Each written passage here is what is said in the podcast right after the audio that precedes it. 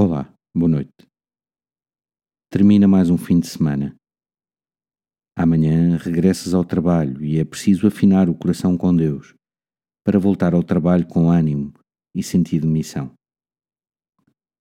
No Evangelho deste quinto domingo de Páscoa, Jesus diz aos seus discípulos: Não se perturbe o vosso coração.